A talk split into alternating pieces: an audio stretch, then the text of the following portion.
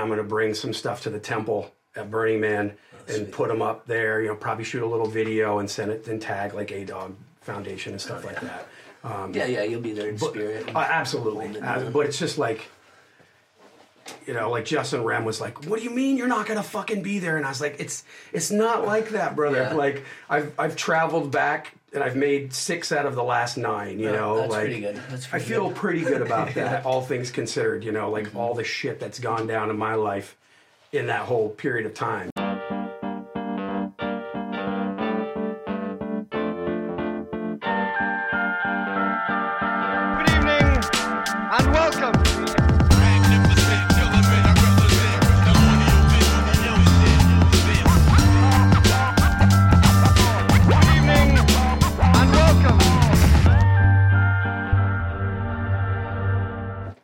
Two. What is this? The five to the seven with the roughneck business. I float like gravity. Never had a cavity. Got more rhymes than water's got family. Yes, man. uh, hey, that's what's up. If we, uh, yeah, we just gonna talk some shit, you know, do it. go over some some past, some future, and uh, yeah, it's just a pleasure to fucking have you out here, my man. I'm psyched. It's great. You, you were like, hey, you want to be on the show? I'm like, fuck yes, absolutely want to be on the show. Doubt. That's great. And congrats, guys. Like, you know, I did. It was one of those things where like I didn't see your show before I heard about it. Okay. You know what I mean? So it was like I heard about it, and they're like talking about the show, and I'm like, "What are you talking about? What? I don't even know what the fuck you're talking about." So then you know you lift up the hood and start checking shit out, and I was like, "Okay, this is fucking dope. Wicked." Word up. How, yeah. how many episodes have you guys done? So this is going to be Golden Hour episode 31 right here, and we got a one-of-a-kind guest, Mr. JJ Upsetta Dante Vezina out here. What's up, my man? What's man? goody? How are you? Bless, bless. Yeah, Yeah, man. some things are good. Celtics just pushed to game seven last night Right, at the right. buzzer. Point Watched two that. seconds left. And what up, B? Um, yeah, we're hyped to have you back out here. We uh, took a little hiatus. This is uh, kind of like season two, if you will. So we did our first 30 episodes, and now here you are, episode 31. Pleasure to be here. Yeah. thanks for having me. No doubt, Uh, in yeah. town for a week, and it lined up perfectly. So yeah, pleasure to be here, man. Good to catch you up. Fuck yeah. yeah. Yeah. no, I mean, we go way back, as do, do I with most of my guests. But, uh, Sure.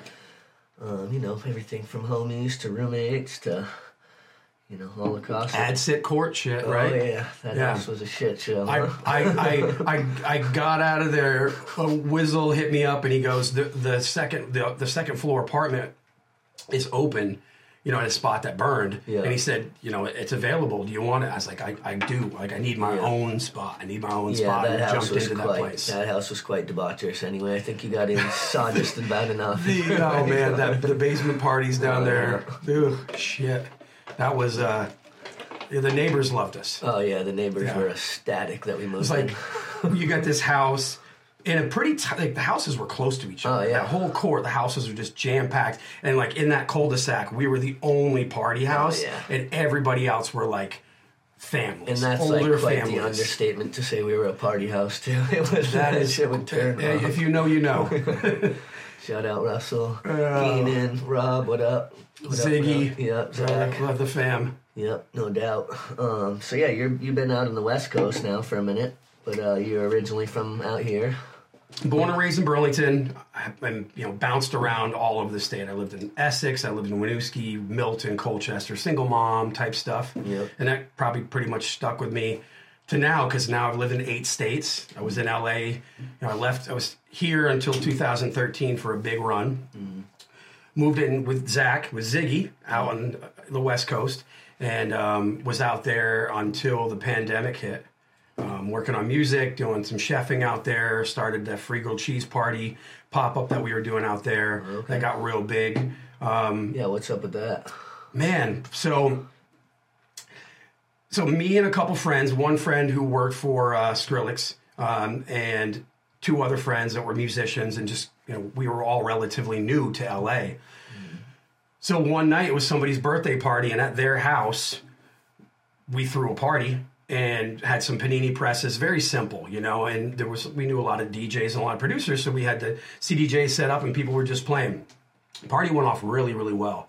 So we decided to do a second one, and Skrillex just shows up out of nowhere because he heard kind of through the grapevine at, the, at at work at the shop about the party. So he came through, and then all these you know big names were coming through. All these like producers and DJs, and everyone was just taking turns on the decks, and that kind of just started this whole thing where we um, you know what we would do is we make four custom grilled cheese sandwiches and that was pretty much the thing that i would focus on and do like art pop you know pop, pop art culture funny names like asap broccoli and do like do like a broccoli cheddar type grilled cheese sandwich um, taylor swiss where we did like a french baguette and you know things like that um, and we actually have a recipe book there's Sounds kind of cheesy. Oh, big time. There's like um, we ended in total we did about 45 or 46 different sandwiches. So the book's ready to go. I don't know when we're going to publish it, but we are going to put it out. All the recipes, all the names. Oh, sweet. Um, that'll come at some point. But anyway, it, you know, we got to the point where we didn't do any flyers. It was only on Twitter and Instagram. We'd announced three days before the party. No one knew the location. No one knew who was performing. No one knew what the sandwiches were going to be. And we would sell out. Like our biggest party we did was about 600 people and it's we had to cap it we had to stop it Yeah. like they sold out really well so the traction was really there people were really enjoying it because it was like you know, and this is hindsight. You look back at it. You don't really know what you're doing when you do it sometimes. Oh, yeah. You know you're doing something special, but you can't really quantify it. yeah, this show is point in case. Yeah. Exactly. You, yeah. Hindsight's 2020. So all of a sudden, you know, we realize like what we're building is a party where people in the industry, and that could be artists, like physical artists, graffiti, painters, um, producers, DJs, songwriters could come and, and you know, certainly in LA, what we would call punishers. You would go out in public, and those people would get punished by people coming, trying to talk to them, trying to sell them something, or you know how that all goes. Hey, let me pitch you my idea while you're out trying to have a good time. It kind of got the name of like a place you could go and network with fellow people that were on the same wavelength, and you didn't really have to deal with any of that bullshit Yeah. Um, and it was great. You know, it was, it was a lot of fun. We brokered a lot of cool relationships. Kind of came out of that, and you know, we didn't pay any of the DJs. It was just one of those things like you want to play, so come through. We figure out who's going to play, get the lineup, and we had some crazy surprise guests like uh, Jillionaire from Major Lazer. You know, rocking rocking like an hour and a half set while we're serving up grilled cheese and you know. Diplo's giving us two dollar bills from the strip club that he was at. Um, and we made a yeah we made a sandwich called Major Laser. We put Lay's chips in there. Did like a Jamaican jerk kind of a stack sort of thing. It's a lot of fun. A lot of fun. Um, and actually, we threw one in Miami not, not too long ago. Um, word. it was during uh, Art Basel. Um, it was a vibe. Um, yeah, and, and you know, like uh, LA was great. I had a good time, but it was also really difficult because, you know, I moved all the way across the country. Um, you know, you know, but about 10 months after that, my mom suddenly passed. I say suddenly, we knew she had been sick, but we didn't know how sick. And then, you know, I got a phone call. And really hard to be that far away. Um, and then, you know, of course, our good friend Andy and Sean Stem and DJ BP Ryan Morin. You know, it was like all these hits. I had to put down my my, my pet of ten years. I, you know, it was a rough run. it- you know, it was a when rough run. when it rains, it pours. Um, and then you know, you add in traveling from the West Coast to Vermont um, in the wintertime, for instance. It's really challenging, can be very expensive, and it's hard to do. So I was traveling a lot. I was, you know, kind of dealing with the the estate, if you will, the executor on my mom's you know her her belonging and stuff like that. So I had that responsibility that I had to do. So it was it was really tough, man. Um, and I, you know, I'm not the first person. I'm not the last person to deal with challenges in life. And it really it really puts you in a situation where you've got to like go. I got to fight to get out of this. I, I've got to do everything I can to get out of this, and I'm not gonna. I'm not gonna let it. Yeah, I'm not gonna let it take me down.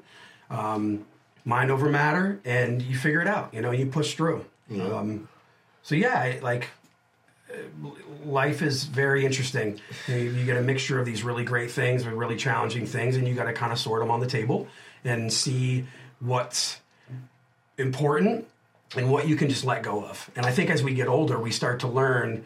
We I don't have you know we don't have to internalize everything that we experience. Amen. We can just go, oh, this is what's going on. Let me look at it. Okay, this is the most sensible decision I could make. This is the best advice I can do, or whatever. But I'm not going to let it break down everything that I've done and everything that I've built. Yeah, And I think that's important. a really important like mind state to have because I feel like for a lot of people, myself included, at times, you can just get overwhelmed and lose sight of like, you know, some things are good and like I am blessed and.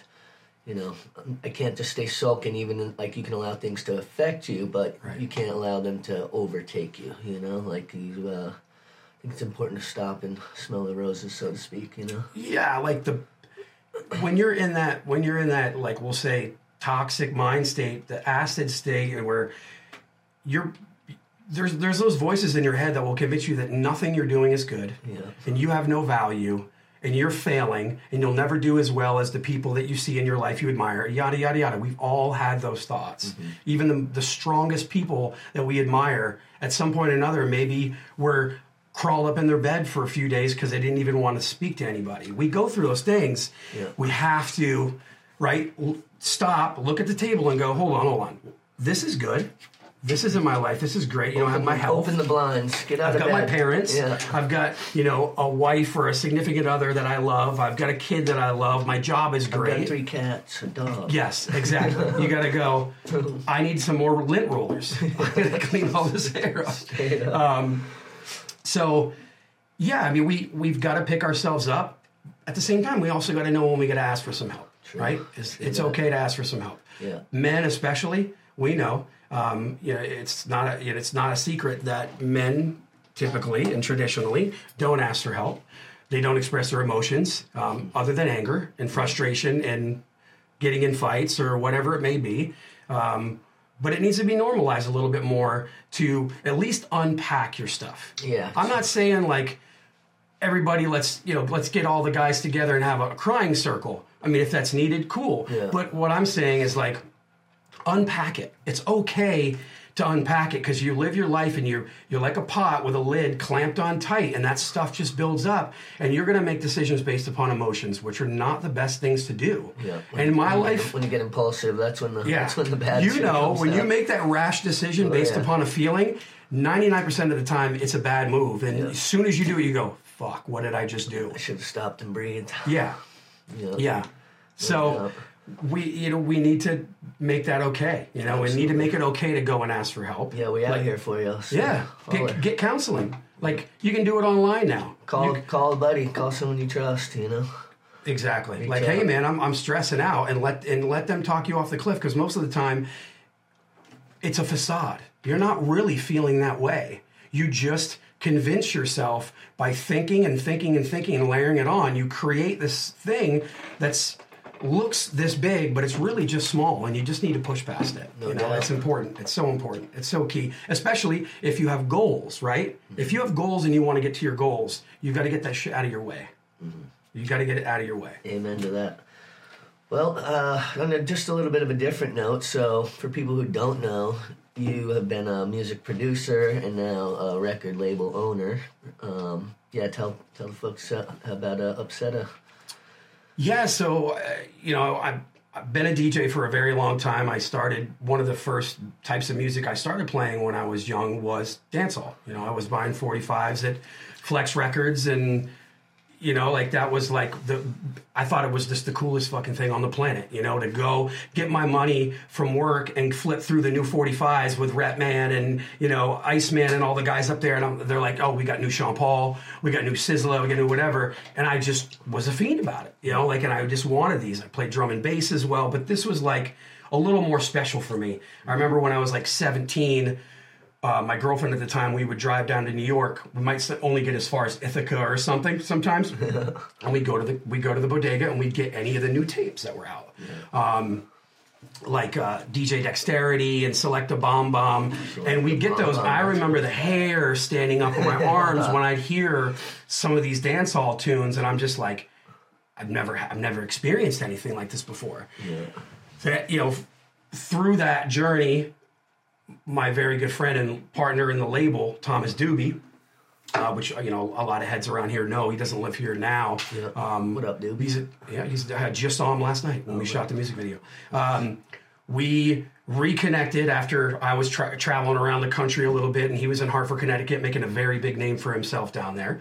We reconnected up here, and he said, "Listen, you know, I've been I've been playing with a with a crew called Upsetta Sound, and there's a several different chapters in the United States, largely on the East Coast, but like from Miami, D.C., Connecticut, Hartford, you know, like uh, but they started in the grill in the late 70s early 80s as upsetta sound um, so like we've got dub plates from artists from the late 70s and early 80s some very rare dub plates with our sound we've got a you know pretty big arsenal Yeah. as far as dub plates are concerned um, so we we started the upsetta, upset a sound chapter in burlington representing that upsetta Yep. name um, started doing that for a while and then you know we were on a vacation trip one time and the conversation came up you know why don't we start a label like I- you know i'm producing music um, largely hip hop um, and had been emceeing a little bit already but it, it was it just seemed like a logical progression so in my second room in my apartment on church street you remember the one that's Yeah. upstairs from bangkok bistro what Yeah, used yeah. to be bangkok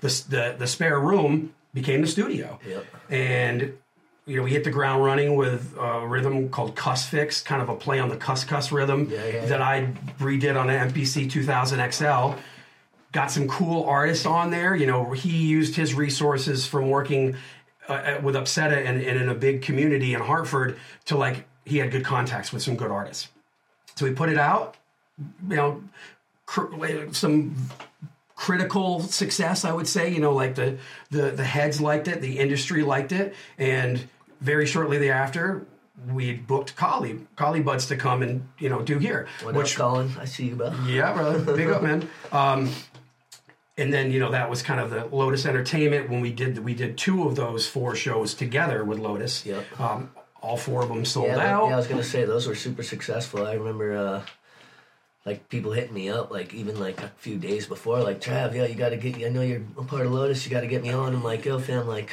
like this shit sold out. I don't know yeah, a, a text message two days before. Yeah, come on, man. Like it's not going to work. and if you really want to support, you would have bought the ticket already a while back when the tickets were available. And said that's the thing. Is like I think if you want to support your friends, sure. There's certain circumstances when the guest list is big and you get in and you do all those things. But if you really want to support, just buy a ticket. Yeah. You know, if you're down and out and you don't have the money, cool. Yeah. But at least acknowledge that. You just I'll just have that conversation. Just be like, um, hey man, you, you throw me on the list? I just, you know, I, I, I can't rub two nickels together right And now. I always say too, it's like people have no problem going out to the bar and dropping 30, 40, 50 bucks. It's like, oh man, support your friends. You know, right. like, and that's the thing is if, if an extra 25 people buy those tickets, those numbers look good. It looks good for you as a promoter. Mm-hmm. It looks good for the artist. It, it makes everybody look good when those numbers look good, and it helps those future events happen even better. That's a great, great way to support. So all y'all out there,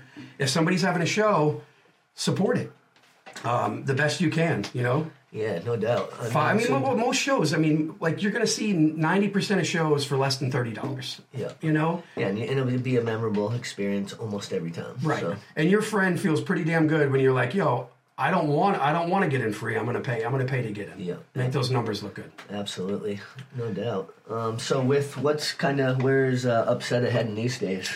So, you know, over the, like once we hit that, you know, hit that ground running with that first rhythm, and then we did the Collie shows, and while Col- Colin was in town, we played a rhythm for him. Next thing we know, when he got back home, he sent us this tune, and we were just completely floored. A tune called Tuwachi. And we put that tune out, and you know it did really well. Like, like a lot of a lot of critical acclaim as far as that tune's concerned. And we've just been building ever since. You know, we've definitely had some lulls over the years. I left Vermont 2013, went out to LA, um, spent some time out there. Uh, Doobie went back down to Hartford, um, but we've just been building. Any money that we've made at the label, we just put it right back into the next project and just stack and stack and stack and build. Um, we discovered this artist on Facebook, um, Koffee, who you know now has gone on to win a Grammy and is you know, considered part of the reggae revival and arguably like one of the more talented artists in the Caribbean scene to come out in a very long time. Yeah, where's You know, out of? Uh, she's she, she? she's out of she's out of Jamaica originally. okay. So we found her on um, on Facebook doing a song about Usain Bolt, an acoustic tune, and you know she had talent, a lot of Facebook plays, a lot of, but she hadn't put an, an official tune out yet. Doobie had initially reached out to her, so that turned into a song called "Burning," which is her first single. Um, she just skyrocketed. It, it, it absolute like just meteor at that point. Um, went on to sign a really big record contract. Um, she was touring with um, uh, Caesar. What's his Dan, Daniel Caesar? I think. Um, uh, seizure, seizure. I think it's Caesar. Uh, anyway, seizure, Caesar, uh, and crushing it. You know, doing stuff with like Protoje and uh, a lot of big artists.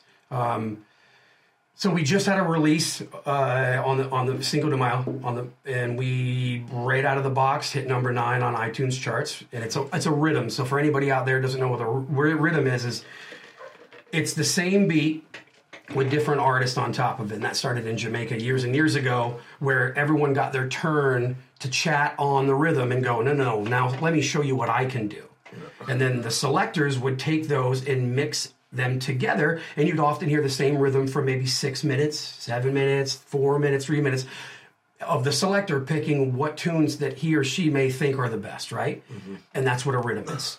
Um, so we put it out. Uh, it got up. We got up to number five on the charts. Which you know, for anybody where you look at those charts, Bob Marley legends on there infinitely. You know, Yeah. will never leave the charts. Yeah. Um, Stick Figure, who's you know big touring band out, you know SoCal type vibes. They've been hammering the charts. They were pushing Bob Marley out of the top spots too, and we were able to push them out with a rhythm release, which does not happen these days at all. Okay. Uh, so it was like us at number five, and number four is Bob Marley Legend. So that was pretty. That's legendary.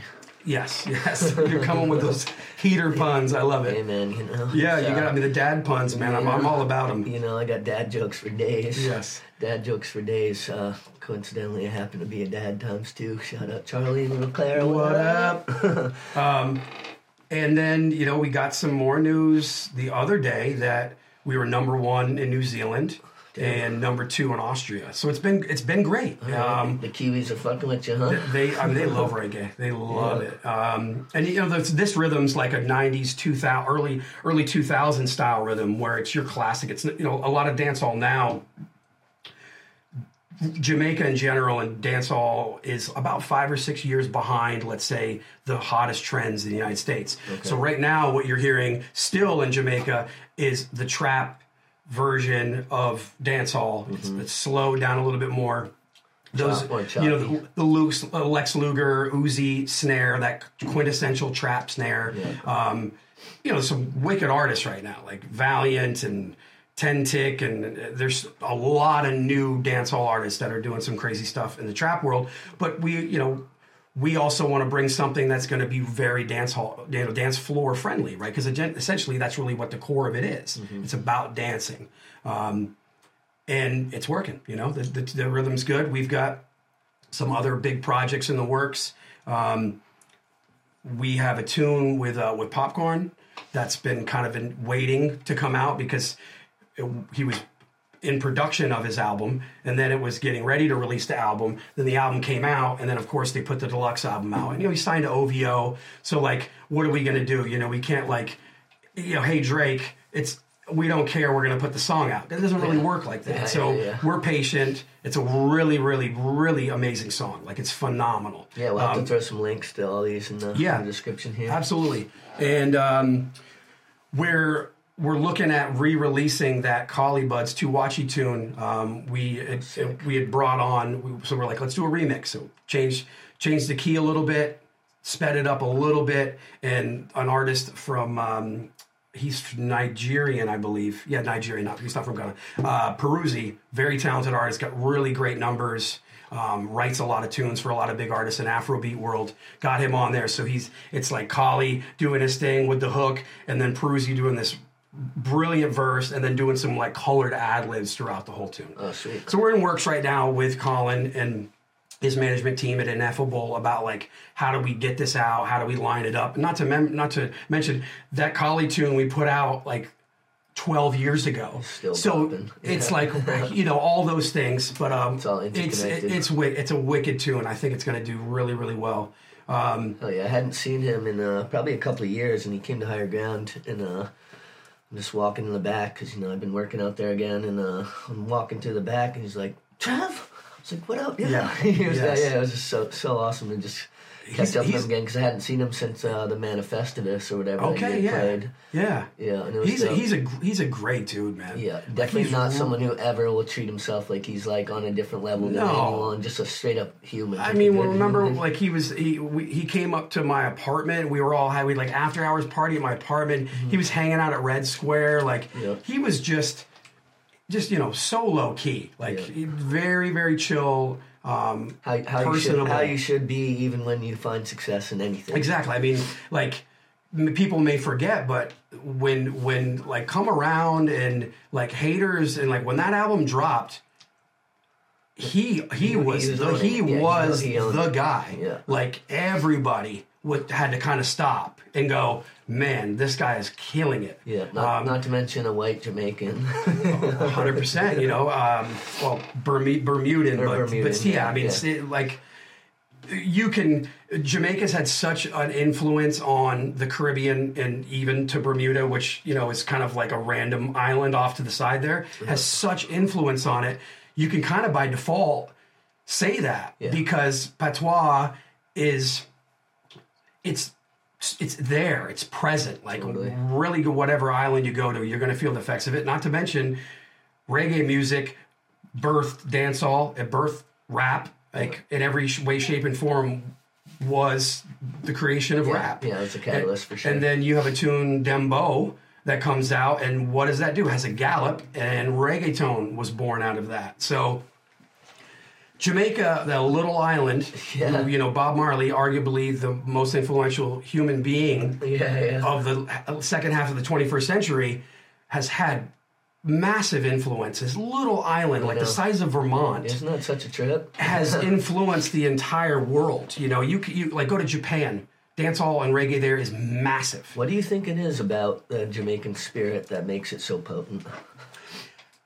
You know, Obviously, Well, that's a loaded question. Yeah, well, like, so if you go back hundreds of years, the Caribbean in general was obviously where all the ships were coming in and where all the trading was going on. Haiti being a major one, and then when the United States really started to develop, New Orleans was another big port. So things would come from the United States, from New Orleans, and go to Haiti and carry on. Jamaica, over the you know, hundreds and hundreds of years, has been a stopping point for anywhere from pirates to the British to the Spanish to so Jamaica's like the melting pot of all melting pots. Mm-hmm. And patois, which is technically English, is more similar to like Cork, Ireland. And it's it's it's so intricate that if you talk to somebody who's like from the hills in Jamaica, you and you may like. I, I mean, I've been hearing patois since I was a kid, and I, I'll be like, huh, what? Like you know, artists like Idonia. Like sometimes I listen to some of his tunes, and I'm like, I can only get like forty percent of the the words, but I you know I digress. Like so, like Jamaica, if you've got all these cultures coming there over and over and over and over, um, you've you're, you're creating this really unique place that not really anywhere else can say that they've had that. Um, Which perpetuates quite a bit of resilience too, because you know it's a like thousand you know, percent. And you know, I, we don't need to spend much time on the dark side of it, but Yeah. Jamaicans and the Caribbean, Caribbean people in general been have been fucked hard for a very long, long time. Very tr- mistreated, killed slaves. The list goes on and on and on. Yeah. Um, if you want to pick up any books and read about it, your jaw will drop to the floor to realize what they've been through. Um, and out of that comes some very expressive human beings who are very talented you know and you've got people out in the streets that are like okay i'm going to set up some speakers out here and i'm going to play you know some doo-wop in the 50s Definitely never met a boring Jamaican. no no no You- yeah eh, um, just like visiting there whether you visit there or you just meet them here in the states or wherever you're traveling um, like what a what a special type of person that is. Yeah. You know, like so charismatic. Um, so excited about so many things, like s- get so pumped up about it, so many different things. Yeah, Big And Dog it- was talking about uh, for reggae night. We like you know when the Jamaicans are in the place because it's just a whole different vibe. Yeah, I, and, and you know, not not as to say that like there aren't other places that have that culture because there certainly are, but in particular, like they really set the bar for uh, like what a dance floor should look like, what a dance will look like, and it's very common to go to a dance, a true Jamaican dance, and ninety five percent of the people there are actually fully dancing. Yeah, which we know we've go to big shows and there's 600 people there and whatever type of music it is there might be like six people dancing and everyone else is just kind of doing the the sway or like you know just doing one of these sort of things. Um, and it's just it, it is just a powerhouse of a sound you know it really is like of a culture that's brilliant Absolutely. Uh, so wait, let's pivot for a second here. So you've been a chef as well for many years. I know you were running um, when you were over here. You were running. Um, the windjammer The for Windjammer, for like you. eight years yeah. totally. And so how'd you get into like that whole realm? Uh, kind of funny, man. Like 17, needed a job.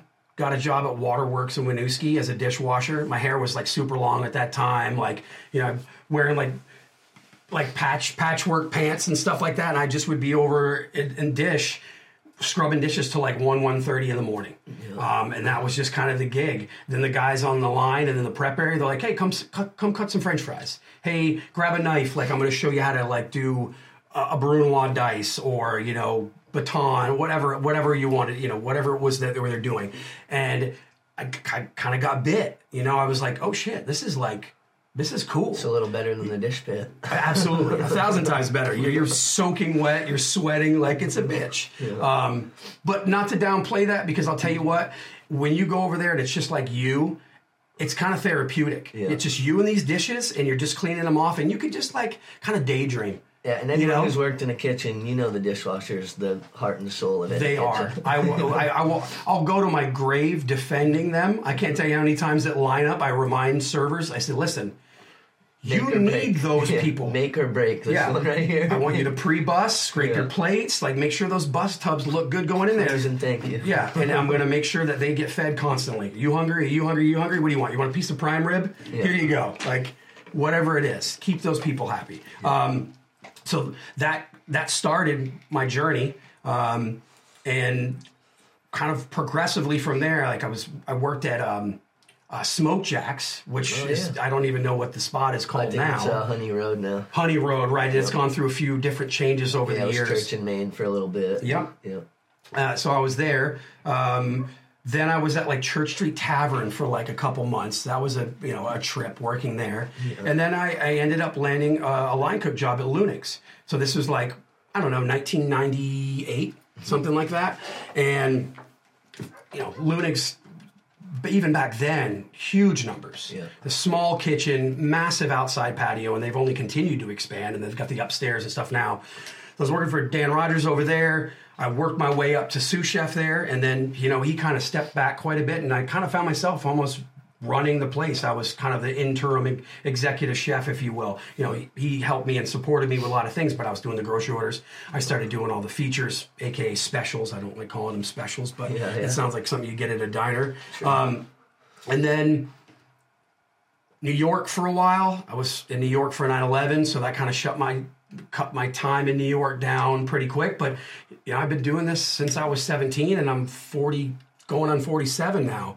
Um, got nominated for Chef of the Year in Texas in 2004. Um, I got my first executive chef job at 24 with no culinary g- degree. Like that was a pretty big deal to do that. Um, you know, I like I, I interview well and I I'll give you the confidence that you can trust me and if there's something I don't know that I'm going to figure it out. And that's exactly what I did at first was like you know fake it till you make it sort of thing like I don't know what to do with this so I got to pick up a book or I got to call somebody you know it's obviously relatively early days of internet I mean we all had internet but like search engines were a little bit different then and the availability of recipes were different um, Yeah, you couldn't YouTube to learn how to fix your, fix your brakes yet. yeah, exactly. so, uh, just just was grinding, you know, really doing everything I could. Um, and that's like that that gig with the executive chef position at a, a restaurant in like South Austin, it's San Marcos, but I say South Austin because San Antonio and Austin have grown together so much now. Okay. It's almost like becoming one city. All right. Um, so San Marcos I is like make here. it down there. I've never been to Austin. It's a vibe, man. It's a vibe. And if you like, I was down there like early 2000s, so it was like really when it was popping, and a billion people hadn't moved there yet. Um, and I met some great people down there, really great relationships, and was executive chef of a restaurant down there. was doing some good numbers for four and a half years Yeah. came back here. I was the sous chef and then the eventual chef at Kahiki Moon. Um, Smiley, old school homie. He was the chef there. I- Shout out to Smiley. I worked for him at uh, Edson Hill Manor in Stowe. Yes, yes. He's an old school reggae dance hall head, you know, and, and a phenomenal chef. You know, he's done some really great things. Was there, that place shut down, um, went on to Opus, which is now the pizzeria spot next to Trat. Yeah. Uh, Verita. Verita, right? Which, uh, and um, shout out to Verita That because that's has been a number of things too. Was uh, Plan B for a while. Right. Yeah.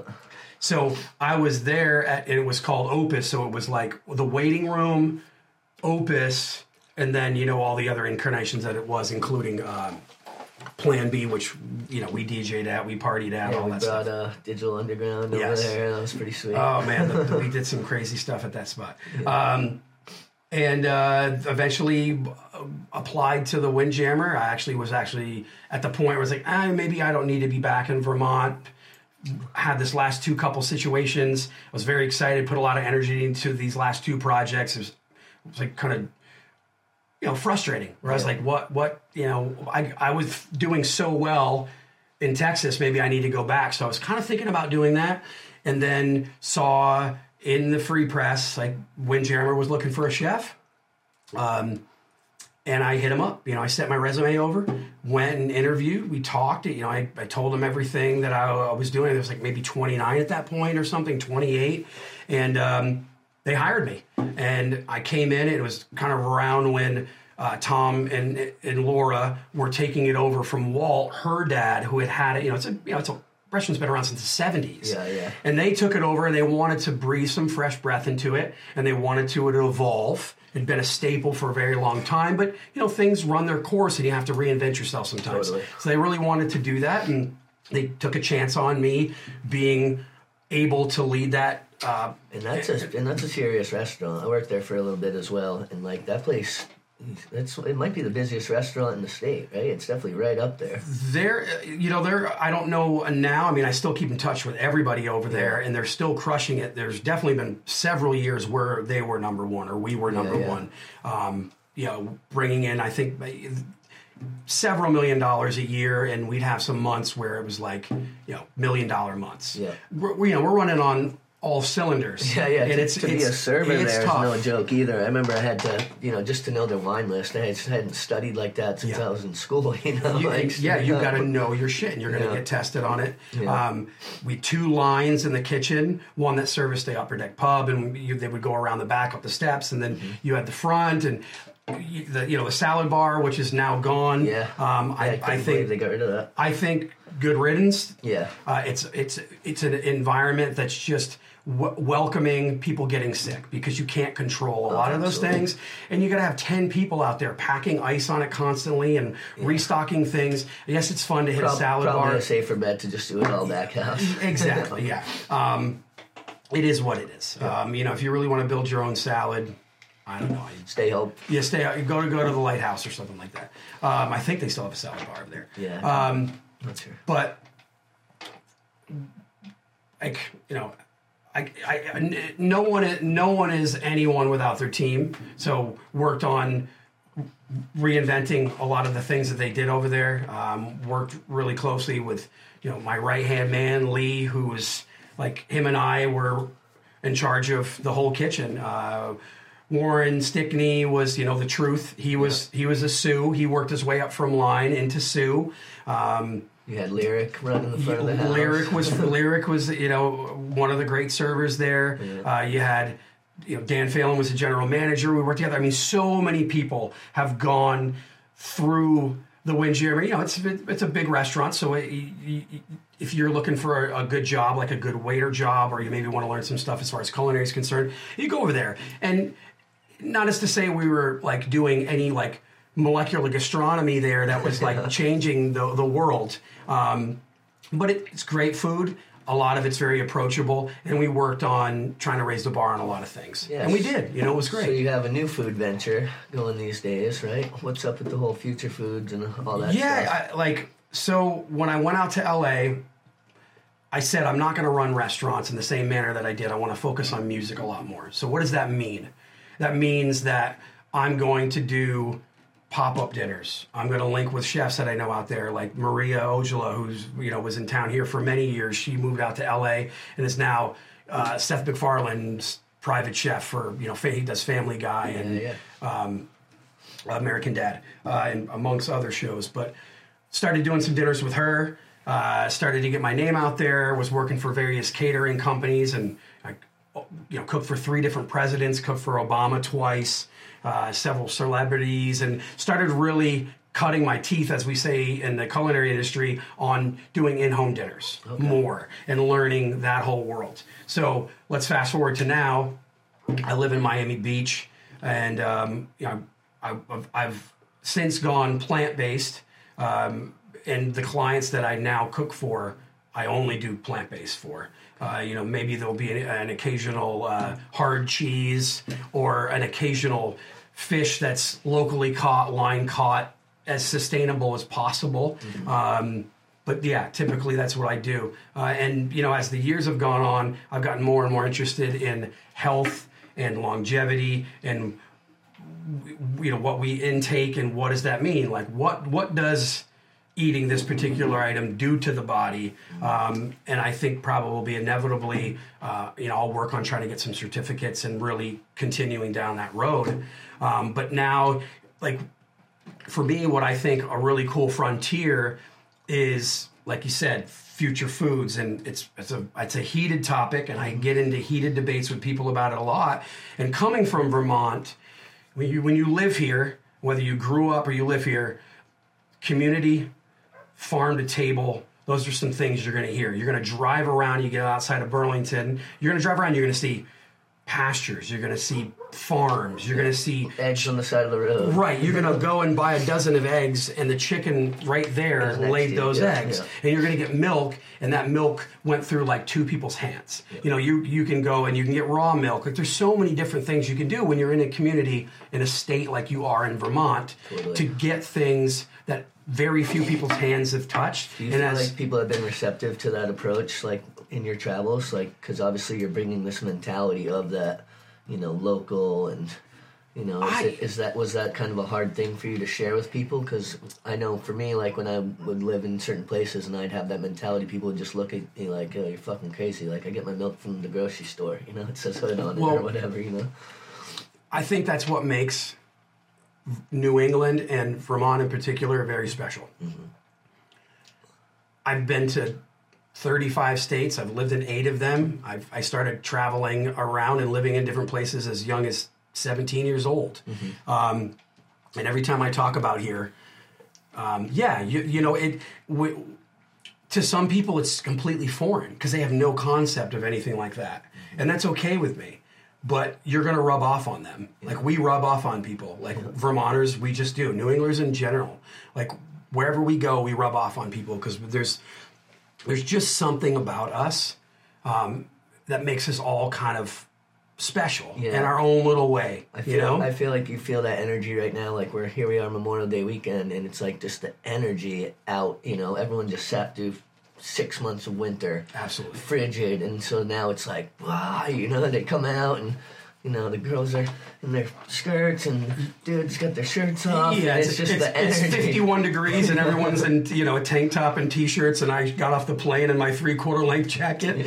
Um, but yeah, you know, it, like, and you you touch on something when you're in an environment that has four distinct seasons and you go through some very hard winters. We all go through it together. You are very celebratory when spring comes, Yeah. and you see it happen in real time. Like you watch the ecology change. You watch everything change, and then you see when fall comes and it cools down and the leaves change and. I don't know what that is, right? But It's a it- feeling. it's a feeling, and you know, for as special as we are, we're you know, there's plenty of sets of challenges that we deal with living in a place that only gets 66 days of sun a year. Sure. So you know, that's a mental health conversation, and maybe we'll get to that during this conversation. But so as far as the food's concerned, you know, I it's important for me that there's transparency with what I eat. And I mm-hmm. think if you ask anybody, you want to know where your food comes from. This is something you're ingesting, mm-hmm. right? Like you want to know what's going in. Like I want to know the ingredients. I want to know the environments. And for me personally, part of my experience as a chef coming from cooking and and selling tons of meats and tons of seafood and procuring some of the best products on the planet and having you know the best wagyu's and all of these things and the most phenomenal caviars and stuff um, like a lot of that process to do those now that the world has gotten to where it's at now are not only destructive for the environment that we live in we're shitting in our own home mm-hmm. but what I'm used to seeing a farm, right? You have a relationship with the farm. I could get into a car right now with you guys and we could drive to a farm and we could go see the animals mm-hmm. and we could see to some degree that chain of the product coming to it. And, you know, death is death is death, right? Like, i- if you're from, uh, you know, an animal rights standpoint, these animals are getting killed ultimately. But if you look at what's going on in a factory farm, I don't know what's going on, right? We don't know. There's ag gag laws that don't allow any footage to be showed. Like this is a, this is a go, this is the go, at the government level. Well, do you- there's why- agriculture gag laws. Why is that? Because it's called cognitive dissonance, dissonance right? Mm-hmm. Out of sight, out of mind. You can sit there and realize and imagine what goes on in, in a factory farm, but when you see what goes on in that, that cognitive dissonance breaks. Yeah. It snaps. It, the conversation's not there anymore. Yeah, because no one wants to see how the hot dogs are made. Sure, right? You don't. No, I mean, that, and that's a, there's a reason why that's been a saying for years. You don't want to know how the sausage is made. So, like, for me, when I think of a farm, I think of a farm. Yeah. You know, and hopefully that animal gets dispatched in a relatively quick manner, and it's as primitive as we've as we can get over the last 100,000, 200,000 years that we've been doing this as a species. Yeah.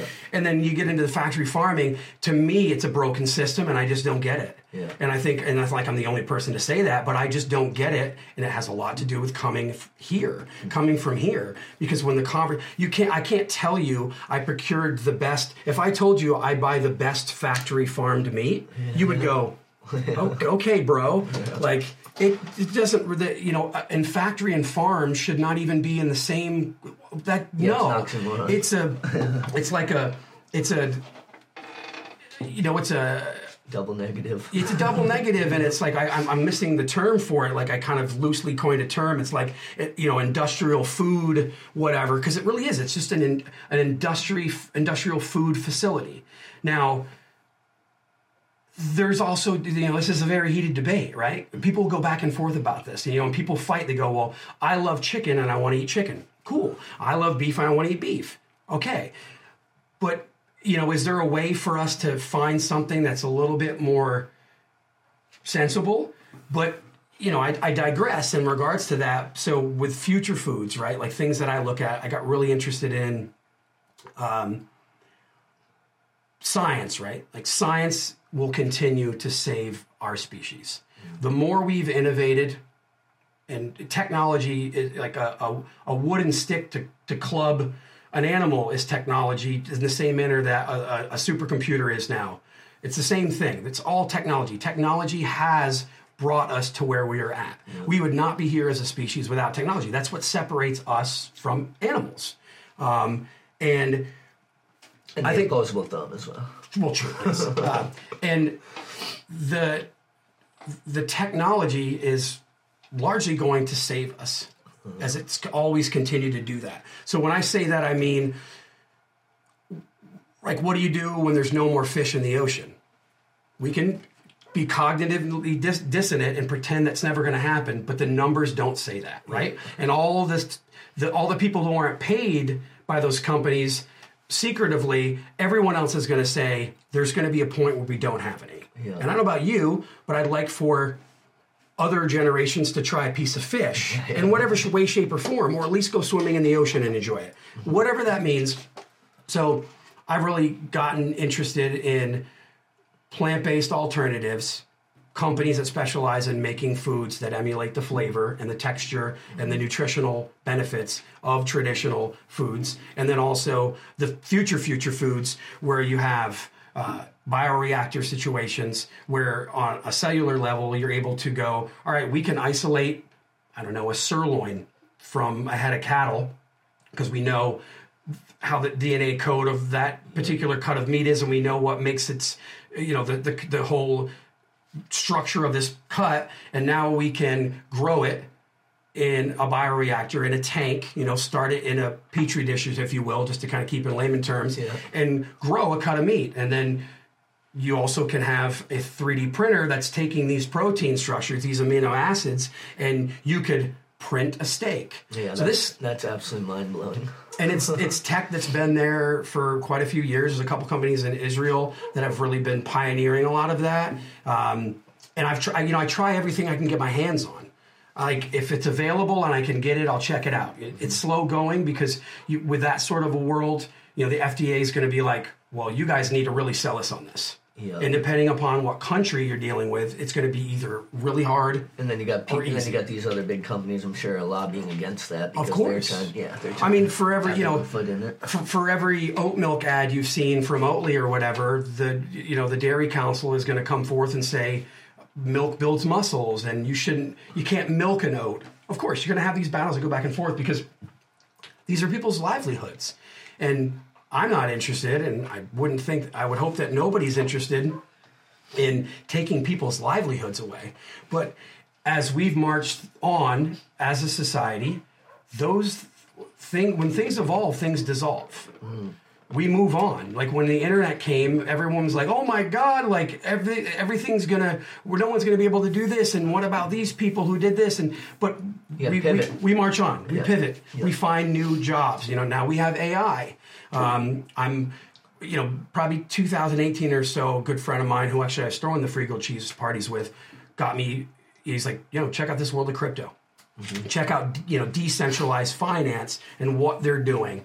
And I bought some Ethereum very early in and held on to it, and that turned out to be a good choice. And I, you know, I, I've dabbled in that world and because he works in it i get a chance to see a lot of the things that are going in there you know riding the nft wave and on what all of that meant and Yeah. Now, do you feel like NFTs were kind of like a short-lived thing, or I don't know? I, I feel like they kind of popped real quick, and now it's like people are pretty uncertain. well i, I well let's call it well let's call it nfts 1.0 right Yeah. you know just like web web 2 is evolving into web 3 right now and that's kind of what we're at we're at 2.5 with, with AI and whatnot. Right. Yeah. 2.5 with blockchain technology and what we currently know as ISPs and internet. Like that's the bridge. So we're at like 2.5. There's a lot of tech that's building on Web3, but a lot of it's still centralized. Um, no, I don't think that's it. Do I think that that was a bull run that's like Beanie Babies and a lot of it, like a lot of like, you know, you still have some grail projects you know you still have some really crazy projects that still haven't been devalued. Mm-hmm. But yeah 95% of all of it just went to shit. Mm-hmm. But you have people like Was it oversaturation? You think, or what? well i mean let's you know let's rewind a second. I think one thing when you start talking about nfts it gets very card collecting comic book flash in the pan type shit. But a non-fungible token at its core i mean it does a lot of things but let's say it's 15 years ago and you travis carter a graphic artist right you make pictures i don't know you're like you make shit like beeple Yeah. whatever and you make these crazy graffiti pictures and stuff like that and you put them online how are you selling that Uh, you probably sell them to a company that's going to use your. how you how do you license it how do you protect your internet how do you protect your ip That's tough. So- you really can't. it's you that's always been a really difficult conversation in regards to this is my intellectual property and how do I protect it? Sure, you have like your Getty images and shit like that for Yeah. photographs, but it's really clunky mm-hmm. and it ultimately doesn't really work that well.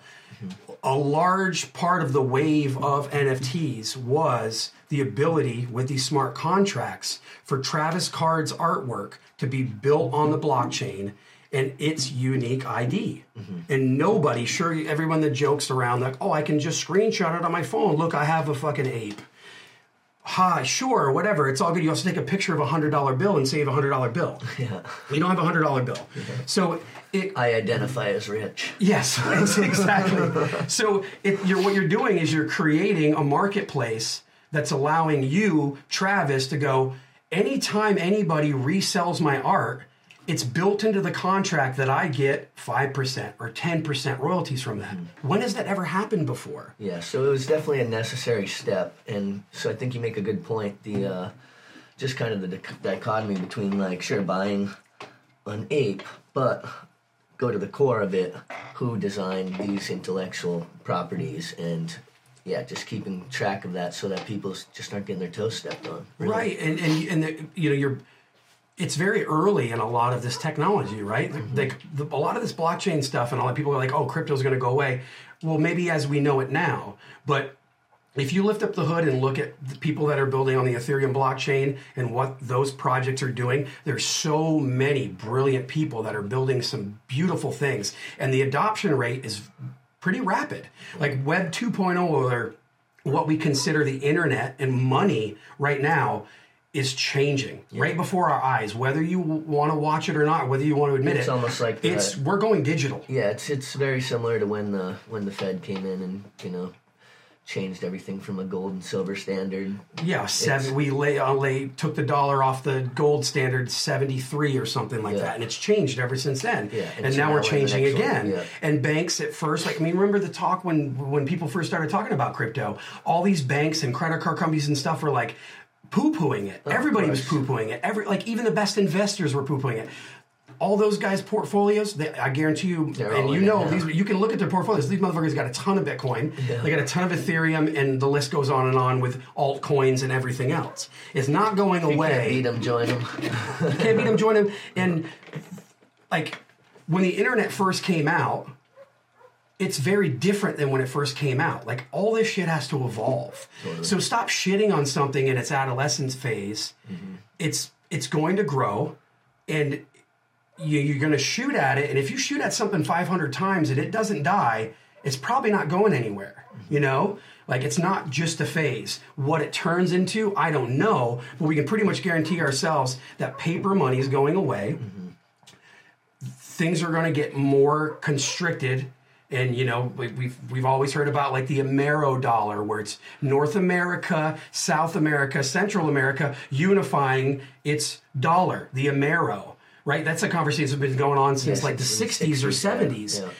But from a dystopian standpoint, what if this gets global and all of our money's controlled by centralized entities? That's screwed. scary. Yeah, so with crypto, like cryptography, like that's the that's the struggle, right? Like I. It, uh, it's non-custodial. I don't have somebody holding and managing my money. There's no there's not 75 entities that are connected to my money. It's Yeah. in my cold wallet or wherever it's at. It's in storage and this is mine and you can't take it from me. Well, and also I think to that same point, it's like you know the the dollar bill says right on it legal tender for debt, public and private. You know, so Mm-hmm. Yeah. with crypto, it's like seemingly, and I'm not going to pretend to be any type of expert, but seemingly, eh, this all it's not being made at debt, right? Correct. So that that right there is kind of like seems like an out.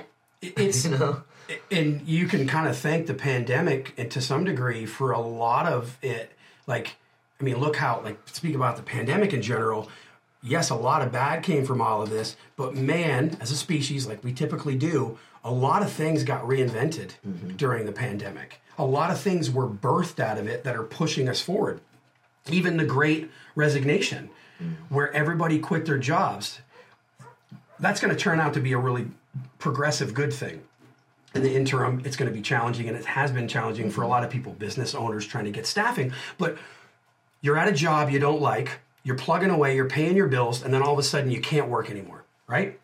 You're at home, You're twiddling your thumbs, maybe. Let's just pretend you're sitting there and you go, fuck, I hate my job. This fucking job sucks. This is I didn't even go to school for this. Or I'm miserable. Why And am you- I not doing what I want to be doing? Right. And a lot of people said, I'm going to juxtapose into something else. Mm-hmm. You know, and it, like, let's say restaurants were hit hard because of entry level jobs. Like, if you can pick up a knife and a spatula, most places will hire you, at least get you in the door. And depending on how well you do, you'll progress. Mm-hmm. So you get entry level positions like restaurants, and they just said, fucking, I'm going to lay cable for Verizon because I can get paid seven dollars more an hour and I get benefits and all these other things. So you get these people moving to tech and you know other industries and all that stuff, mm-hmm. and you have this huge void, which is the Great Resignation of people who were like, I wasn't happy.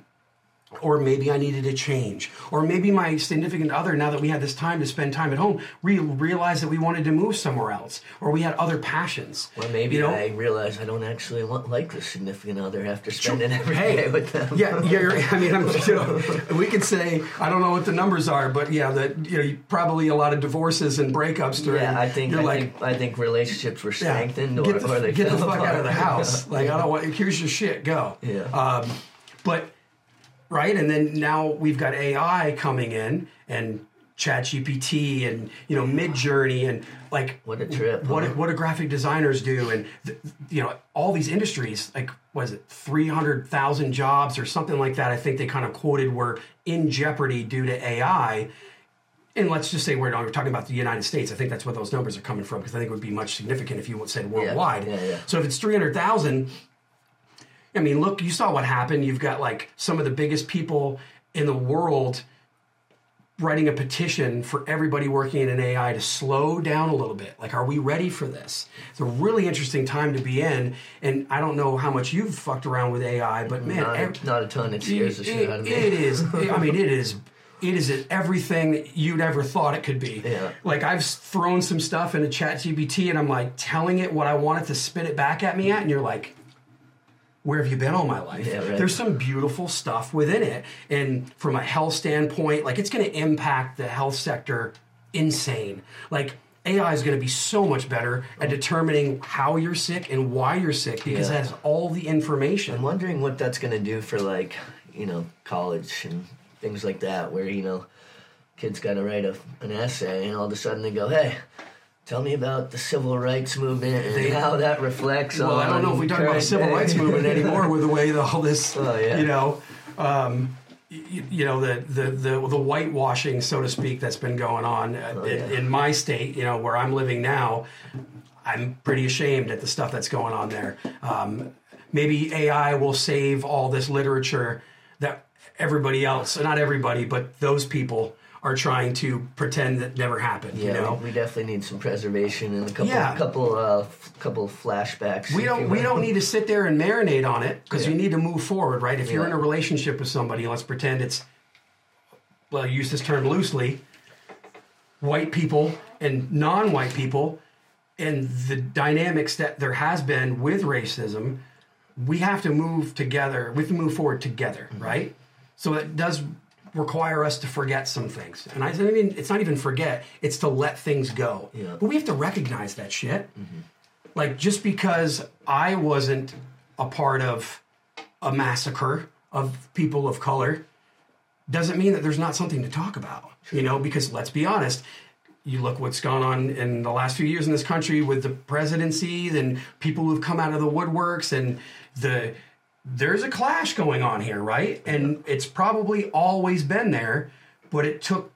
somebody of a particular stature and a particular a voice sure. that's pulled these people out of the woods, so to speak. Mm-hmm. They've always been there, and that that tone has always been there. Yeah. And now It's now we're louder. really talking yeah, about it. You know, yeah. um, and it's interesting time that we're in, right? Yeah. Um, yeah, and you like what is what does education look like when you have AI in the manner that it does now? What does a college degree mean? Hmm. Do college degrees become something different? And let's flip it all the way back. Like when you and I were younger going to school, and even like generations before, home economics were things that were taught. Mm-hmm. They're talked about things You know, they helped you be a little bit handy with woodworking and, and crafts shops and things like that.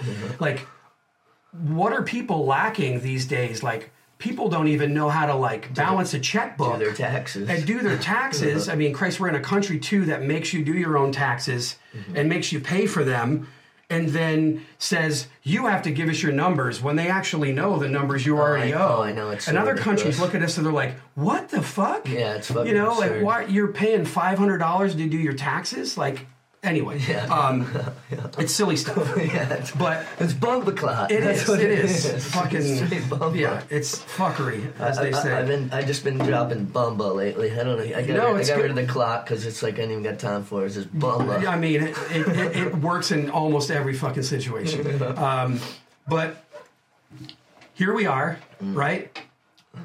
What what does the next five, ten years look like in our country? You know, what is what does it mean to be an American?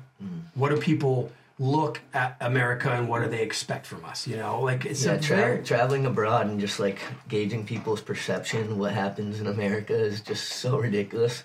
You know, like when I was in Colombia, they're like, they're like, oh yeah, so uh, at the time Bush was president, and they're like, yeah, so all Americans are just like love this George Bush guy, huh? And I'm like, what? That's what you think? Yeah. I'm like that's crazy. yeah. I'm like I can't stand that dude. What are you talking about? Where in Colombia were you? I was in Bogota the first time. I was in Bogota. I opened up a restaurant down there in 2012. Oh yeah, mi parceros. Yeah. Uh, yeah, Bogota I is a wicked city. Yep. I got quite a city. few friends down in uh, Bogota and Medellin. Yeah. I mean, like, and some of the most beautiful women on the absolute play on the planet. I remember ain't I stepped off the plane and I, I thought I was going to have a broken neck walking down the street just to get to my hotel. fell in love before I left the airport. Yeah, exactly.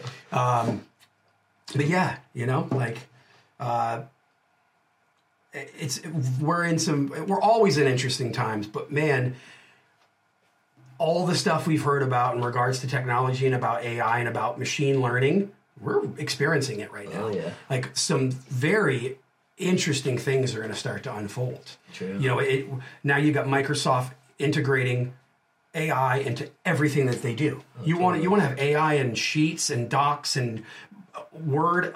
They're there now, and, and just in the last month alone, everybody who's anybody has gotten into this game, and they now have these very intelligent programs. You know, ChatGPT is like it's trained up to like September 2021, meaning anything that's happened after that, there's no training it built into the AI. And you know, of course, you've got the government concerned Oh, of course. because this is a very, you know, very s- scary situation.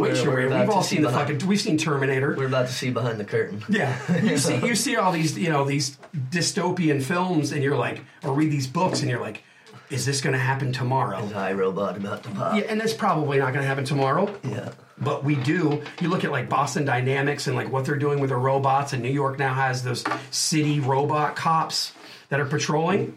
What happens when there's 30,000 of those roaming the streets of America and then the AI that controls all of them, whatever central command is, puts in a prompt to say, Go kill everyone. what do you do? It's a conversation you have to have, right? Um, no different than, uh, you know, like, I, I forget when it was, but there was a group of people that were put together to go, we're storing all of our nuclear weapons shit. and like depleted uraniums, all these things, all these very toxic things that have a half life of like 30,000 years, 100,000 years. How do we tell the people, the humans of the future, what to avoid these? And this is a, a like a, a test that they actually had, and I don't know, maybe it was in like the 60s or 70s, where they gave a bunch of people the like come up with a symbol or a phrasing or a word that we could put on a Some safe a crypt Yeah. of these radioactive chemicals that if they open it up, everyone's going to die. What would you say to people 20,000 years in the future? It's got to be dumb. You have to dumb it down, right? You got to simplify it. You got to make it so And universal. because what's what's English going to be in 20,000 years? like who is? Spanish right? is, is are all languages going to be dead and we're only going to be speaking like pat- patois? Who knows, right? We don't know. We can assume, but how many like what is it? The, something like a hundred languages Yeah, every week. every week die Yeah. currently. Like think about that. Like even just Australia alone, like there's lost languages there to the tune of like I don't know, thirty or forty or fifty I, different I languages. I think there's I think there's now I want to say there was like five thousand languages. 4,500, Yeah. 5,000, something like that. It's crazy. Yeah, and they're just shrinking. Eh, You know, Well, and that's and a lot of that's just about like um, you know the evolution of globalization as well because you know everyone's everything from the trade to you know it's I mean it's it's a Yeah, it- re- it's a- religion's it's had a big part in a lot of that yeah. too. You know, You're, you you pagans don't need to speak this pagan language. You're going to adopt this language, whether it was Spanish or English or whatever. And uh, you know, here's a cross, by the way, to These are the- replace your these- deities. these are the rules yeah. for the game. Yeah, Uh, if you, you- don't know this guy Jesus Christ, but guess what? Yeah, he's, He's now your savior. Yeah, he's the one. Yeah, yeah. Sorry we killed. Sorry we killed all your priests and burned all your books, but I've got great news for you. Here's this, the white version of this guy named Jesus that you're going to now. You're going to Jesus now. Christ, he's a savior. Yes, yes. no doubt. Well, shit. So, uh, I'm I'm interested too to hear more about just like the uh, like what you're trying to do with the whole music, and you know, kind of tie that all into what we're talking about now, like in you know this technology and you know just because obviously it's it's a whole different thing since. Stop record as you're listening to uh, Jammin' 94.5 and trying to make right. your own mixtape. Yeah, like, you the, know. re- you know, it's recording over and trying to scrub that little Oh, yeah. shitty edit that you had done. I'd try to I'd try to find the, the two bars at the end of the Biggie song to get that and then make the instrumental and you Yeah, know. absolutely. I think I still have a couple tapes of mine that I did years ago where I was like just using the tape deck to record and like punch stuff in. Oh, yeah. Um, like a t- like dual tape deck type yeah, of situation. did it. We I got to dig those up. Um, well, That was the original mixtape. it was is the original mixtape. Um, y- you know what? Like as far as music's concerned, there was uh, a couple of years ago. I was looking at in the NFT world. There's a lot of musicians that are putting music out as NFTs, so it's one of one. So let's pretend there's, you know, your name's Dante, and you made only a hundred versions of this song. And it's on the blockchain, and it's one of a hundred, two of a hundred, and so mm-hmm. on. And they have a smart contract for each one. Maybe the artwork is part of it, and it's beautiful artwork, and it's that's a one of one. You know, there's so many different layers of it. Was Wu Tang the first one to kind of to kind of implement that? Because I remember they did that album where it was like they only made one copy or something like. Yeah, and yeah, shout outs to uh, uh, Geo and and Jesse, my homies who uh, are in crypto and DeFi. They're the ones that got it from Shkreli and resold it for Ethereum for a big dollar amount. So big up to those guys. Those are homies from Burning Man. So I got a chance to meet those guys last year on Playa. Yeah, so Um, you were telling me a little bit about how you went to Burning Man last year and you were chefing out there. yeah, Yeah. Yeah, um, uh, like I guess I can probably smash it in and like I'll rewind a little bit. Like as far as music's concerned, and you know where it's going, and what I feel like I'm going to do eh, that you know maybe tech or AI or anything like that comes involved. Like I have a project. It, the first single just came out on Friday um, called Hush Giants, and it's like more of a solo project. It's really just my journaling of my life on music with my production and my writing, and really focusing on exactly it, what it is that I want to do to tell my story, and it's not involving another producer. Yeah, how, how long in the works has this one been? I mean, obviously a lifetime, but a lifetime, yeah, but like six years. Oh, okay. Um, and I've I've used AI to help me come up with some of the graphics for it. You know, I'd come in and you know figure out the prompt that I want to do, or give it an image first, because there's a lot of options out there in the world of AI. You can, you know, some that don't start with anything that you give it. You just give it a prompt, and it creates a graphic and maybe four options and then you go and you would edit like mid Midjourney like, then you give it a prompt like make the roses more pointy on the whatever and then it does that and you just keep going and going and going um, i've done everything from just giving prompts and then i get it back you know and then tweak it and tweak it and tweak it and then maybe put my own layer to it. So i've been using that and as you know tons of other musicians are doing stuff like that. Um, but my journey uh, with with the solo project kind of comes back into growing up in a very unhealthy environment that I did, uh, which certainly a lot of people in the Northeast with the compounding elements we have here lack of sun l- l- you know high alcoholism um, a lot of domestic violence a lot of drug use um, you know it's very rampant um, and it's you know it can, it can, it can be it can be unhealthy um, as unhealthy as we allow to be. And i grew up in a very destructive family and i you know i made it out um, Here we I made it out. I'm alive. I got. I got out here. we out here. Um, and it wasn't fucking easy, and it wasn't easy for anybody to help drag me out. RIP to my mom who passed in 2014. What a strong woman to to to help pull us out of that. And I, you know, I know firsthand she did because I look at a lot of the other people that are in my family, and you, I lost my dad in '99 from drugs and alcohol and malnutrition. My dad was 5'10 and when he passed, he was like 125 pounds. Very skinny guy. Um, my mom ultimately succumbed to cancer, but was a very heavy alcoholic, a heavy smoker. You know, and I, I looked at the autopsy report and stuff, and there's like many layers to everything that was going on with it. Um, and I know I kind of detoured here a little bit, That's but what I think do- it's that's important because, like, you know, I mentioned it to you earlier. Um, mental health, and we are still in Mental Health Awareness Month, is really, really key. Like, like it's really, really easy to to pretend it's not a big deal.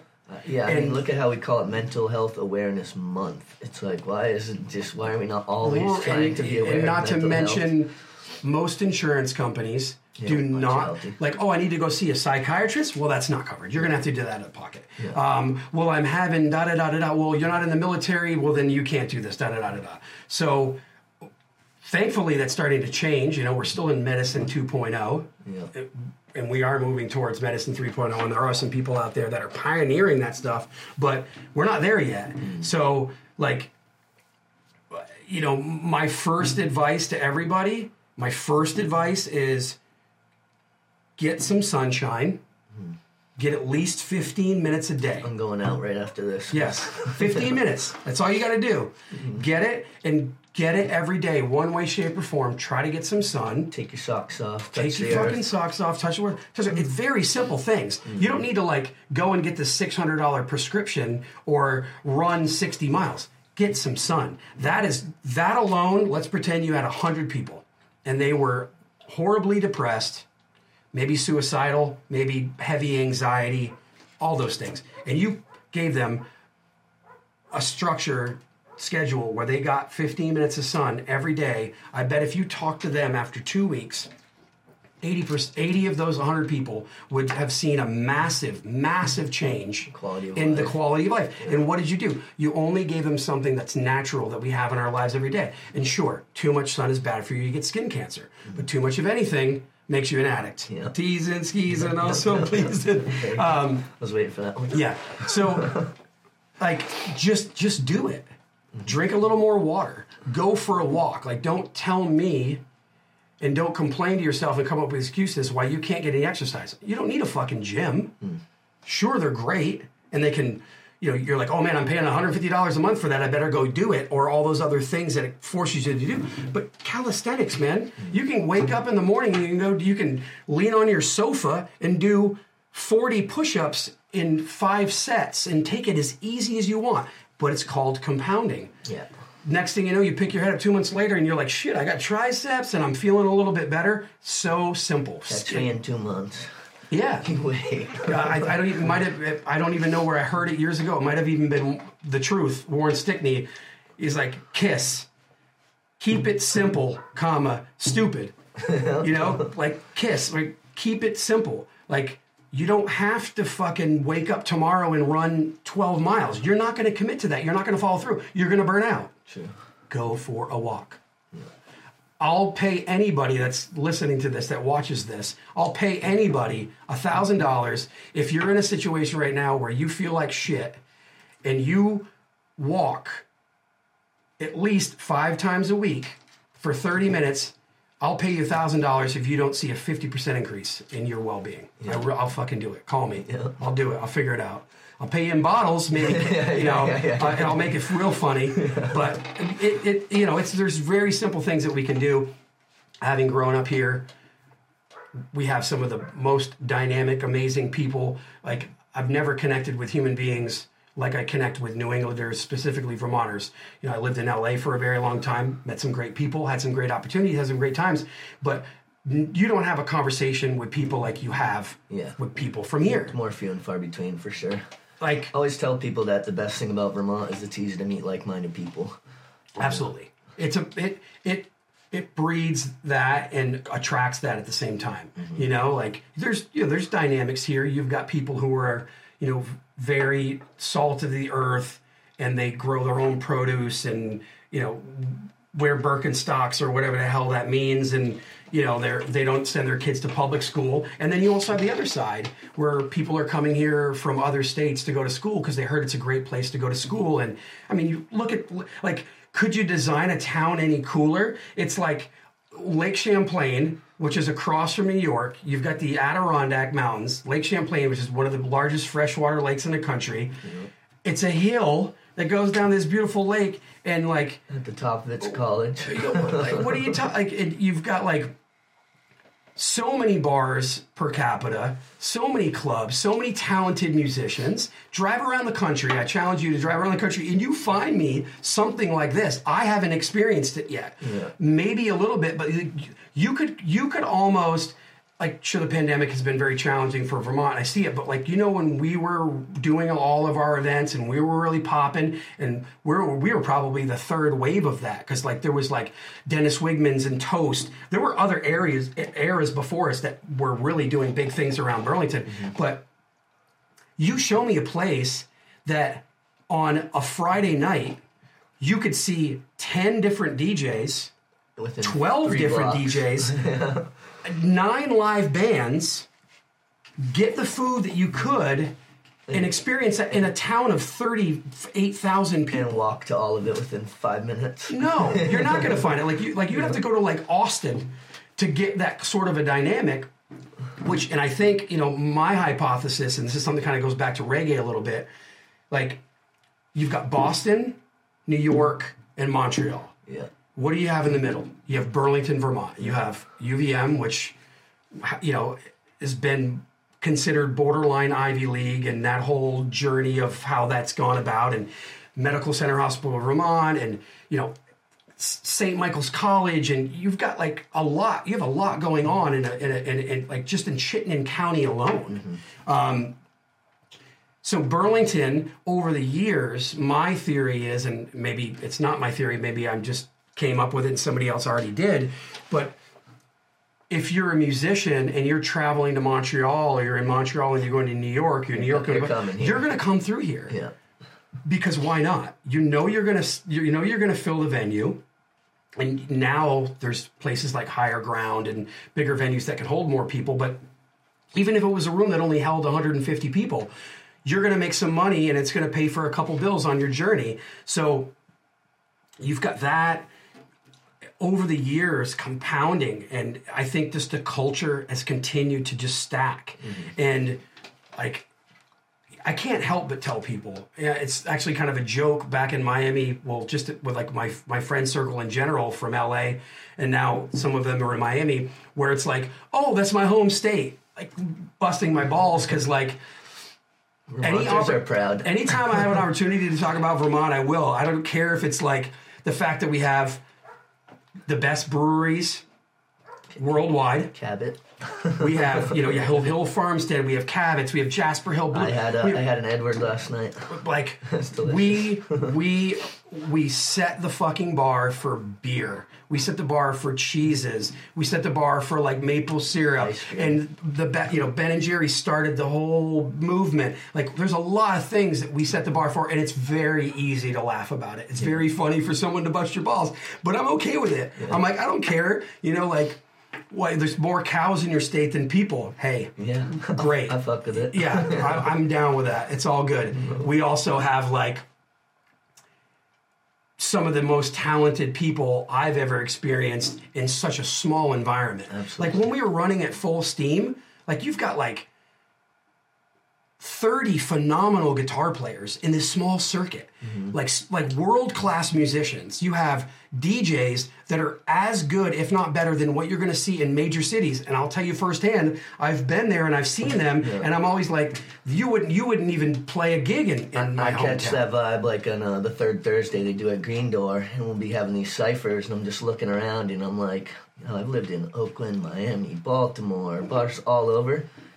This cipher has as many dope MCs as anyone Absolutely. anywhere I've ever been. Yeah, straight up. Like it's it's really special. Mm-hmm. Like, and if you even if you're like looking on Twitter or or or whatever on the internet, you can look and like I haven't lived in town in a while, but I keep my ear to the ground. You know, like um, shout out to Wombaticus with his Vermont hip hop. Like you know, I'll follow him Justin on Twitter, and now his Instagram's ramping up, and it seems like he's you know getting some more content out there. But like, there's so much shit going on here. Yep, Justin's actually back in the lab. He's been making tracks. I got a Oh, wicked. putting together a project. uh, Wasn't one of his alter egos DJ multiple sex partners, multiple right? sex It's like- yep, and you got Oh, Humpasaurus Jones. Humpasaurus Jones. Yep, but, oh uh, man, what a, what a I have G. He's a a G. And one of the smartest guys I I, the I know. It's it's like I feel like his brain's gonna just explode out of his skull at any minute. Yeah, he reached out because I told him I'm putting together this project, and he's just lacing me with a verse on the strength. Just uh, yeah, we got a collab coming soon. Oh, shit, okay. I'm actually doing a song with Scope that's coming out here soon What? too. That uh, Justin Jelinas made the beat for. Wow. And that was a banger. we hit him school. up, and within 48 hours, he had sent us this banger. So I love it. Yeah, I love it. I'm actually going to see Luke out in Vegas next week. Big, big him up for me. Yeah, I think no the doubt. last time I saw Luke was like maybe three or four years ago at He's, the, Metronome he's or the one who first introduced us too. Yeah. actually, yep, back Yeah. in the Source Unknown days. So. Oh, source unknown. Yeah. Jesus Christ. wow. Throwback. Flashback. I, I think I was back then. I was going by like I don't even know. It was pre Dante days. I think I actually found some old flyers where it was a dog, uh, Smiley, and me, and I was going by just some kid, like all one word J U S U M K I D, and we were doing like the dock house, um, dock dock house, right? the The boathouse or whatever. no, the dock dockside. Oh, do- oh, yeah, yeah. The like the restaurant on the waterfront. Is that this what I'm thinking? yeah, it's it's not that anymore, but I know what you're talking about. Wait, my doc. Yeah, because they're like all the old school heads used to throw parties down there, Yeah. like back in like you know Iceman and like stove t- stovepipe and those homies like back back like Retmatic. Those that's kind of like where those first underground shows were popping off. Like all the Lawrence family. Like that's kind of where Yeah, like so we had uh, we had Benny or we had Matty L on. Yes. and uh, I haven't seen him in I'm so trying long. to get Benny on too, so that'll be cool. Yeah, it's been sweet. To You should get the whole Lawrence family on here at the same time and just chop it up with them because like collectively they've all been a part of like so much history. Oh yeah, here. definitely Like everything from crazy. skating to music to yeah, Massive. yeah, Massive. to art. Yep, yeah. Shout out, y'all motherfuckers. Oh, speaking of skating, I just kind of like you know big myself up a little bit, so degree to some degree. Back before B side existed, when it was boarding house um, over where Radio Bean is, Yeah. like the first skate shop that was in town. My homie at the time, we were in eighth grade. My homie Warren, not Warren Mm-hmm. Stickney, but Warren Darda. We bought the first two skateboards that boarding house sold, Oh, wow. and he still has his. Is a Tony Hawk, the the bird skeleton Yeah. one he still has it. I, I got like a the mucus, um, and uh, man, I was a horrible fucking skateboarder back then. The decks were such shit. Yeah, they're huge. It was just this boat, Weighed about you know, a thousand pounds. and its tail was like about this big. No wonder I couldn't fucking ollie. you know, I think push around, you know, push around as far as I could with my Public Enemy T-shirt on, blasting some, you know, fight the power, and uh, it's probably why I stopped skateboarding after a couple years because I couldn't ollie. Yep, I got, Barely I get came, I over a curb. I came in a little bit after that, so thank you for uh, You had for the helping. you had the the nose you had the nose and the Well, tail. No, well, no, I you know I started on the fatties too, but that Yeah. was you know that was more you know my Bart Simpson board and Yes. just Yes. launch ramp days. Oh, the launch ramps, you man! know? How many times did I get hurt on those oh, damn Oh, things? yeah. You forget about physics. Yeah. Like, oh no, it's I just I shoot off of it and I just sail through the air. Well, when you're young, you can take that thrashing. you just bounce off the ground. Yeah. It's like my first time snowboarding. I went with a bunch of people who were really good, and they're like, "You've never been before." I'm like, "Yeah, but I, you know, I've I skated for years. Like I've got good balance. You know, especially standing that way. Big difference between skiing. Sure. It's like, what do you want to ski? Should I ski or snowboard? Well, do you feel comfortable with your legs both standing forward or sideways? That's your call. Yeah. And I remember ripping down the mountain, and they were all kind of standing off to the side with this launch. And I'm like, I'm gonna hit this launch ramp, and I'm gonna just fucking grab my board, and it's gonna be sick. And I hit it, and I just shot like this. Here's my board, here's me flying through the air, and I'm kind of looking at them, and I hit the ground so hard it stood me up, and I fell over, and I'm knocked all the wind out of me, and I'm gasping for breath. They're losing their shit off to the side. I was like, okay, I learned to walk. Maybe bef- slow it down. yeah, learn to crawl before you walk. Yeah. Yeah, Yeah, that was you fun. Can't run until you learn how to stand. Exactly. No doubt. Well, shit, dude, this has been so awesome having you on, and uh, welcome back. So proud of you and all your successes. Thanks, man. Uh, keep grinding. And once uh, once I need that 15 minutes of sun and we don't have any, I'm gonna have to come back down to Miami and catch you. Yeah, yeah. I Because you know I lived down there for like five years too. you, so. I mean, I got I got an extra. I have a full spare room with a full bath, backyard, hot tub, What part of five blocks from the ocean. I'm like Dickens and 76, so I'm on the island itself, okay. North Beach, Yeah. which is it's kind of weird. It's like there's North Miami Beach, Yeah, and then North and there's Beach. North Beach. Yep. So I'm like, Miami's blowing up now too. Like, It's crazy. Like so, I live there. Fuck, I want to say I live there in like 05 and my dad was down there for a. 05, Yeah. damn, okay, Yeah, I was okay. there for five winters and three full years, and uh, my dad still you know lives there and goes back and forth and. He's just telling me how insane, like downtown, and just yeah, just everything has just been building. Just it's it's the fastest growing city in America. It's it's crazy, you know. Yeah. Like uh, th- it's fastly becoming the tech hub. Um, w- my main client that I do private chefing for, he's probably the most important person in regards to making Miami a tech hub. yeah. um, really brilliant man. Um, so you know, not only that, you have it being like crypto city, decentralized. That you've got a lot of that infrastructure there, and then during the pandemic, a lot of people flocked to Florida. Yeah. So it's just like stacking on top of it because And they had more lax like uh, lockdown type shit. lax lockdown, and uh, you know that's probably forty percent of why DeSantis has been able to puff his chest up a lot because it was like you know middle finger to mask, middle finger to you know isolation or all the mandates and things like that. Hey, it is what it is. Yeah. Um, I don't want to get somebody's grandmother dead yeah, because I'm an asshole, but at the same time, I also want to be able to walk in public and Yeah. maybe breathe. There's two different schools of thought. Of course. Like, I get it. I get it. Um, and life does have to go on to some degree. So, you, depending on what side of the coin you want to look at, it is what it is. We- At one point, we didn't know anything about this you know Yeah. this situation and we had to put it all together as time went on and the cdc is going to make some wrong decisions because you don't know anything about something like that. But anyway i digress. But yeah miami's like it's it is crazy right? Like all these neighborhoods. Well because you, like you look at miami it's it, it it it gets hit with a lot of storms Yeah. right? And they uh, maybe early 1900s they got hit with a huge hurricane and they kind of had to restart the whole city. So let's pretend for a moment miami would be a lot more developed at this point had they not had to start over. Um, and ultimately the island originally was just mangroves and they were trying to grow pineapples it is a little concerning how if if uh, a decent sized wave comes, quite a bit of Miami's underwater. hey, you're not wrong. Like, well, eh, like Hialeah might be oceanfront property, you know. And if you don't know where Hialeah is, like if you're in Miami and someone says they're in Hialeah, you're like, "Fuck, I'm not going there." Yeah. You know, it's a drive inland. Catch you in twenty minutes. Yeah, it's yeah. I mean, global warming. It's going to affect everybody everywhere you are. You know, as far as the as far as the predictions are concerned, and AI, for instance, helps us predict a lot of that stuff now. Yeah, I mean, we're, we're losing coastline pretty quick. So, am I going to be in Miami forever? Probably not. But I'm there for now. Um, and you know, I, I keep my ear to the ground if we need to evacuate and get the hell out of some Dodge radar. yeah, I'll get out and you know, um, Vermont's certainly a haven. Let's pretend for a moment we keep progressing the way that we are with climate change. Okay, you've got It a might be the safest place. you've got a giant freshwater lake check. You've got mountains check. It's pretty cool Um, and it's going to get a little bit warmer in the winters now, so they won't be so harsh. Check.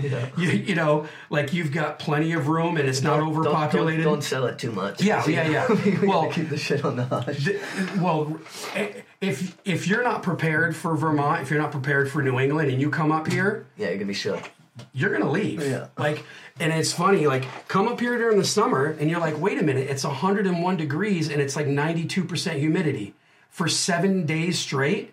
I thought they just had cold winters. No, you get everything up here. Yeah. You get rain You for get, it, you get it intense too. yeah. You get you like you like mud. Okay, great. Enjoy the mud. Yeah, we got that. You want you want to shovel your car out every morning, or better yet, get it towed because the fucking plow came through.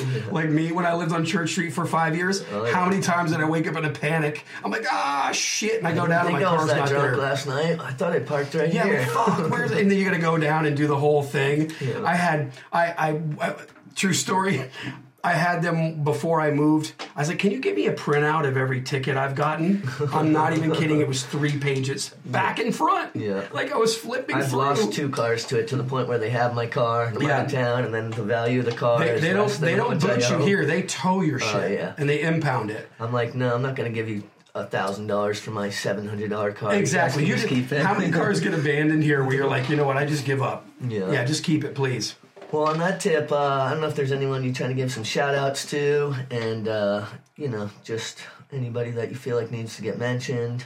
Uh, yeah, I mean, like, shout outs to Maggie at Sound Toys. You know, for anybody who doesn't know or does know, one of the best plug in companies on the freaking planet is located right here in Burlington. Sound Toys, I love those guys. They're wicked. Um, that's the first person that comes to mind to me. Uh, hopefully, I'm going to be able to see Maggie before I leave.